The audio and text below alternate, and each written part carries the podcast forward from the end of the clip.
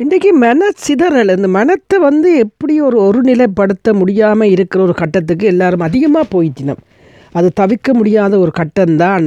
Technology வளர்ச்சி எவ்வளவு வருகுதோ அதுக்கு தக்க மாதிரி நாங்களும் ஏதோ ஒன்றுக்குள்ளே அப்படியே சிக்கிப்பட்டு போட்டோம் ஒன்றுக்கு இல்லை பலதுகளுக்கு சிக்கிப்பட்டுட்டோம். அப்போ அந்த மனதை வந்து நாங்கள் எப்படி அதுகளிலிருந்து விடுபட முடியாத ஒரு நிலைக்கு ஆகிறோம்.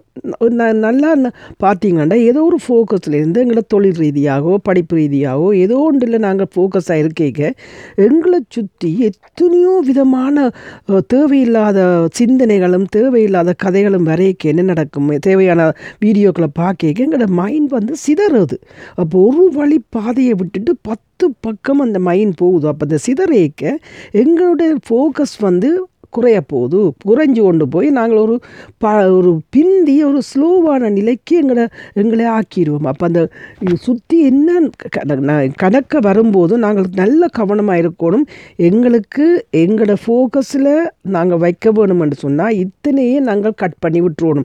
இப்போ சில மரங்கள் நேராக வளர வேணுமென்றதுக்காக பக்கத்தில் இருக்கிற கிளைகளை எல்லாம் வெட்டி விடும். அதே மாதிரி தான் எங்களுக்கு பக்கத்தில் இருக்கிற பல வாய்க்கால் மாதிரி ஓடிட்டே இருக்கிற அத்தனையும் கட் பண்ணிவிட்டு நாங்கள் எங்களோட ஃபோக்கஸில் மட்டும் வச்ச மாதிரி இருந்தால் நிச்சயமாக எங்களோட வாழ்க்கையில் பல முன்னேற்றங்களை கிடைக்கும்.